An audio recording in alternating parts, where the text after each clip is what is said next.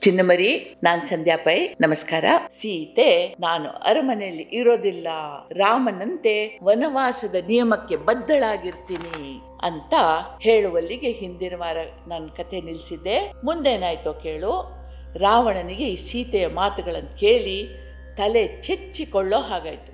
ಸೀತೆ ಸೀತೆ, ಇನ್ನೂ ರಾಮ ರಾಮ ಅಂತ ಒರಲ್ತಾ ಇದೆಯಲ್ಲ ಇನ್ನೆಲ್ಲಿಯ ರಾಮ?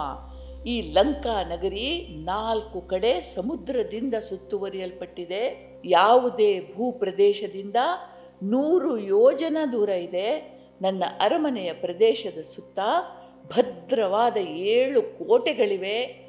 ಮಹಾಬಲಶಾಲಿಗಳಾದ ಕ್ರೂರರಾದ ರಾಕ್ಷಸರು ಇದನ್ನು ಹಗಲು ರಾತ್ರಿ ಕಾಯ್ತಾ ಇರ್ತಾರೆ. ಇನ್ನು ನಾನು ನನ್ನ ಬಗ್ಗೆ ನಾನು ಹೇಳ್ಕೊಳ್ಬಾರ್ದು. ಆದರೂ ಹೇಳ್ತೀನಿ ಕೇಳು.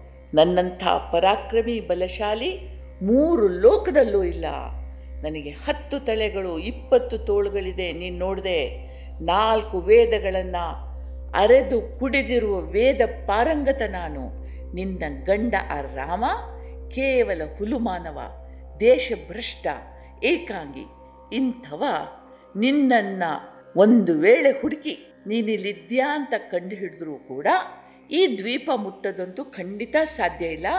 ಒಂದು ವೇಳೆ ಮುಟ್ಟಿದ್ರೂ ಇಲ್ಲಿಯ ಮೂವತ್ತ ಎರಡು ಕೋಟಿ ರಾಕ್ಷಸರನ್ನು ಎದುರಿಸಿ ಹೊಡೆದಾಡಿ ನಿನ್ನನ್ನು ಬಿಡುಗಡೆ ಮಾಡುವುದು ಅಂದರೆ ಏನು?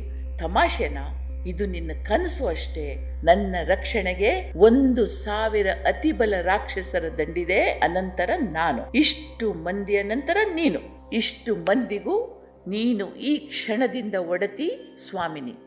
ರಾಮನ ಯೋಚನೆ ಬಿಟ್ಟು ಬಿಡು ಸೀತೆ ನನ್ನ ಅರಮನೆಯನ್ನು ಪ್ರವೇಶಿಸು ಅಂತಂದ ಮೆಲುವಾದ ಮಾತುಗಳಿಂದ. ಪರಿಪರಿಯಿಂದ ಬೇಡಿದ, ಕಾಡಿದ ಸೀತೆ ಮುಖದ ಮೇಲೆ ಸೆರಗು ಹಾಸ್ಕೊಂಡು ಮೌನವಾಗಿ ಕುಳಿತ್ಲು. ರಾವಣ ಸೋತು, ಸರಿ, ಇದೇ ನಿನ್ನ ಹಠ ಅಂತಾದ್ರೆ ಹಾಗೆ ಆಗ್ಲಿ, ನನ್ನ ಅರಮನೆಯ ಹಿಂದೆ ಜಗತ್ತಿನಲ್ಲೇ ಸುಂದರವಾದ, ಸುಶೋಭಿತವಾದ ಅಶೋಕವನ ಇದೆ, ನೀನು ಅಲ್ಲಿರು. ಆದರೆ ಸಮಯದ ಗಡು ಇದೆ. ನಿನ್ನ ಹಠ ಬಿಟ್ಟು ನಾನು ಹೇಳದಂತೆ ಕೇಳದೆ ಇದ್ದರೆ ನಿನ್ನನ್ನು ಕೊಂದು ಅಡಿಗೆ ಮಾಡಿಸಿ ಊಟ ಮಾಡ್ತೀನಿ ಅಂತ ಗುಡುಗಿದ. ಹಾಗೆ ಸೀತೆಯನ್ನು ಅಶೋಕ ವನಕ್ಕೆ ಎಳ್ಕೊಂಡು ಹೋದ. ಆರು ಮಂದಿ ಕ್ರೂರ ರಾಕ್ಷಸಿಯರನ್ನು ಅವಳ ಕಾವಲಿಗೆ ಹಾಕಿದ. ಹನ್ನೆರಡು ತಿಂಗಳಲ್ಲಿ ನಿನ್ನ ಅವಧಿ ಮುಗಿಯುತ್ತದೆ. ನೀನಾಗಿ ಸಕಲ ಅಲಂಕಾರಗಳೊಂದಿಗೆ ನನ್ನ ಅರಮನೆಗೆ ಬರಬೇಕು ಅಂತ ಹೇಳಿ ಧಾಪುಗಾಲ್ ಹಾಕ್ತಾ ಹೊರಟು ಹೋದ. ಇಲ್ಲಿಯವರೆಗೆ ಧೈರ್ಯದಿಂದ ಇದ್ದ ಸೀತೆ ಈವಾಗ ಕುಸಿದು ಕುಳಿತು. ಬಿಕ್ಕಿ ಬಿಕ್ಕಿ ಅಳ್ತಾ, ಹೇ ಬ್ರಹ್ಮದೇವ, ನನ್ನ ಪತಿಗೆ ನಾನಿರುವ ಜಾಗ ತಿಳಿಯಲಿ, ಅವನು ಈ ದುಷ್ಟ ರಾವಣನಿಗೆ ತಕ್ಕ ಶಿಕ್ಷೆ ಮಾಡಲಿ ಅಂತಂದ್ಲು. ಆಗ ಒಂದು ವಿಚಿತ್ರ ನಡೀತು. ದಿವ್ಯ ರೂಪವೊಂದು ಅವಳ ಮುಂದೆ ಬಂದು ನಿಂತು ತಾಯಿ, ವೈದೇಹಿ, ನಾನು ದೇವಲೋಕದ ಒಡೆಯ, ಬ್ರಹ್ಮನ ಅಣತಿಯಂತೆ ಬಂದಿದ್ದೀನಿ. ಇದೋ, ಈ ದಿವ್ಯ ಪಾಯಸವನ್ನ ಕುಡಿ. ಇದನ್ನು ನೀನು ತಿನ್ನೋದ್ರಿಂದ ಹಸಿವು, ಬಾಯಾರಿಕೆ, ಆಯಾಸಗಳು ಕಾಡೋದಿಲ್ಲ. ರಾಮ ಲಕ್ಷ್ಮಣರು ನಿನ್ನನ್ನು ಈಗಾಗಲೇ ಹುಡುಕ್ಲೆ ಹೊರಟಿದ್ದಾರೆ. ಚಿಂತೆ ಮಾಡಬೇಡ. ಅಂತ ಹೇಳಿ ಪಾಯಸದ ದೊನ್ನೆಯೊಂದನ್ನು ಅವಳ ಕೈಗೆ ಕೊಟ್ಟು ಮಾಯವಾಗಿ ಹೋದ ಹೀಗೆ ಸೀತೆ ಆ ಪಾಯಸವನ್ನ ಕುಡಿದ್ಲು. ರಾಮಚಂದ್ರನನ್ನೇ ಧ್ಯಾನಿಸುತ್ತಾ ರಾವಣನ ಭಯದಿಂದ ಅಶೋಕವನದಲ್ಲಿ ದುಃಖಾರ್ತೆಯಾಗಿರುವಾಗ ಹೊನ್ನ ಜಿಂಕೆಯನ್ನು ಅರಸಿ ಹೊರಟ ರಾಮ ಏನು ಮಾಡ್ದ ಅಂತ ನೋಡೋಣ. ಅದು ಕೈಗೆ ಸಿಗದೆ ರಾಮನನ್ನ ಕಾಡಿನಲ್ಲಿ ಓಡಾಡಿಸಿ ಓಡಾಡಿಸಿ ಅಷ್ಟು ದೂರ ಕರ್ಕೊಂಡೋಯ್ತು. ರಾಮ ಓಡಿ ಓಡಿ ಸುಸ್ತಾದ. ಇನ್ ಸಾಕು ಅಂತ ಹೇಳಿ ಅದರ ಹೆಣವನ್ನಾದರೂ ತಕೊಂಡು ಹೋಗ್ತೀನಿ ಅಂತ ಬಾಣ ಮಾಡಿದಾಗ ಮಾರೀಚ ತನ್ನ ನಿಜ ರೂಪವನ್ನ ತೋರಿಸಿ ಸತ್ತ ಅಂತ ನಾನು ಹಿಂದೆ ಹೇಳಿದ್ದೀನಿ ಈಗ ರಾಮನಿಗೆ ಗೊತ್ತಾಯ್ತು, ರಾಕ್ಷಸರ ಹುನ್ನಾರ ಇದು ಅಂತ ಹೇಳಿ ನೋಡ್ತಾ ಇರೋ ಹಾಗೆ ಲಕ್ಷ್ಮಣ ಬರೋದು ಕಂಡಿತ್ತು. ಅವನು ಹೇಳ್ದ ಗಾಬರಿ ಆಯ್ತು ಲಕ್ಷ್ಮಣ, ನೀನ್ ಯಾಕೆ ಬಂದೆ? ಇದು ರಾಕ್ಷಸರ ಮಾಯೆ. ನೋಡು, ಇದು ಹೊನ್ನ ಜಿಂಕೆಯ ರೂಪದಲ್ಲಿ ಬಂದು ಸೀತೆಯನ್ನ ಮೋಹಗೊಳಿಸಿದ ರಾಕ್ಷಸ. ತಮ್ಮ ಅಶುಭದ ಭಯ ಆಗ್ತಾ ಇದೆ. ನೀನ್ ಯಾಕೆ ಸೀತೆಯನ್ನ ಏಕಾಂಗಿಯಾಗಿ ಬಿಟ್ಟು ಬಂದೆ? ಅಂತ ಅಂದ. ಅವಾಗ ಲಕ್ಷ್ಮಣ ಹೇಳ್ದ, ಅಣ್ಣ, ಸೀತಾ ಮಾತೆ ನಿನ್ನ ಆರ್ತನಾದ ಕೇಳಿ ಹೆದ್ರಿದ್ಲು. ನಿನಗೇನೋ ಆಪತ್ತು ಬಂದಿದೆ ಅಂತ ಹೇಳಿ ನಿನ್ನ ಸಹಾಯಕ್ಕೆ ಹೋಗುವ ಹಾಗೆ ಹಠ ಮಾಡಿದ್ಲು. ಆಣೆ ಭಾಷೆ ಹಾಕಿದ್ಲು. ಕಡೆಗೆ ನನ್ನನ್ನೇ ಸಂದೇಹದಿಂದ ಕಂಡ್ಲು. ಅವಳ ಮಾತುಗಳಿಗೆ ನೊಂದೆ ನಾನು. ಭಯ ಆಯ್ತು ನನಗೂ. ಆದ್ರೆ ಅಸಹಾಯಕನಾಗಿ ಬಂದೆ. ನಿನ್ನ ಅಜೇಯತ್ವದಲ್ಲಿ ನನ್ನ ನಂಬಿಕೆ ಇದೆ. ಆದ್ರೆ ತಾಯಿ ಸೀತೆಗೆ ನಿನ್ನ ಸುರಕ್ಷತೆಯ ಕಾತರದಲ್ಲಿ ಅದು ಮರ್ತೋಯ್ತು ಅಂದ. ಅವನಿಗೆ ತುಂಬಾ ದುಃಖ ಆಗ್ತಿತ್ತು. ಕಣ್ಣಿಂದ ನೀರ್ ಬರ್ತಾ ಇತ್ತು. ಈಗ ರಾಮ ಲಕ್ಷ್ಮಣರು ಓಡ್ತಾ ಓಡ್ತಾ ಓಡ್ತಾ ತಾವು ವಾಸ ಮಾಡ್ತಾ ಇರೋ ಕುಟೀರಕ್ಕೆ ಬಂದ್ರು. ಹೊರಗೆಲ್ಲೂ ಸೀತೆಯ ಸುಳಿವಿಲ್ಲ, ಕುಟೀರದೊಳಗೆ ಓಡಿದ್ರು. ಹ್ಮ್ ಅಲ್ಲೂ ಸೀತೆ ಇಲ್ಲ.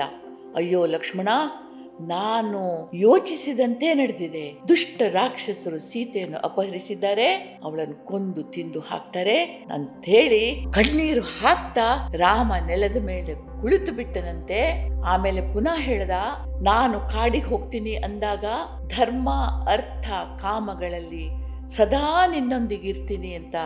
ಅಗ್ನಿಯನ್ನ, ಸಭೆಯನ್ನ, ಅಷ್ಟ ದಿಕ್ಪಾಲಕರನ್ನ ಸಾಕ್ಷಿಯಾಗಿರಿಸಿ ವಚನ ನೀಡಿದ್ದೀನಿ ಈಗ ಅದನ್ನು ಕಾರ್ಯರೂಪಕ್ಕೆ ತರುವ ಸಮಯ ಬಂದಾಗ ನಾನು ಬರಬಾರ್ದು ಅಂತ ನೀನು ಹೇಳಲಿಕ್ಕೇ ಇಲ್ಲ. ನಾನು ಹಿಂಜರಿಯೋದಿಲ್ಲ. ನಾನು ನಿನ್ನ ಜೊತೆಗೆ ಬಂದೇ ಬರುವವಳು ಅಂತ ಹೇಳಿ ನನ್ನ ಜೊತೆ ಬಂದ್ಲು. ಎಷ್ಟು ಕಷ್ಟ ಅನುಭವಿಸಿದ್ಲು. ಹೊತ್ತು ಹೊತ್ತಿಗೆ ಆಹಾರ ಇರಲಿಲ್ಲ. ನೆಲದ ಮೇಲೆ ಚಳಿಗೆ ಗಡಗಡ ನಡುಗ್ತಾ ಬಿಸಿಲಿಗೆ ಬೆಂದು ಬಸವಳಿಯುತ್ತಾ ಇದ್ರು ಒಂದು ಬಾರಿನೂ ದೂರಲಿಲ್ಲ.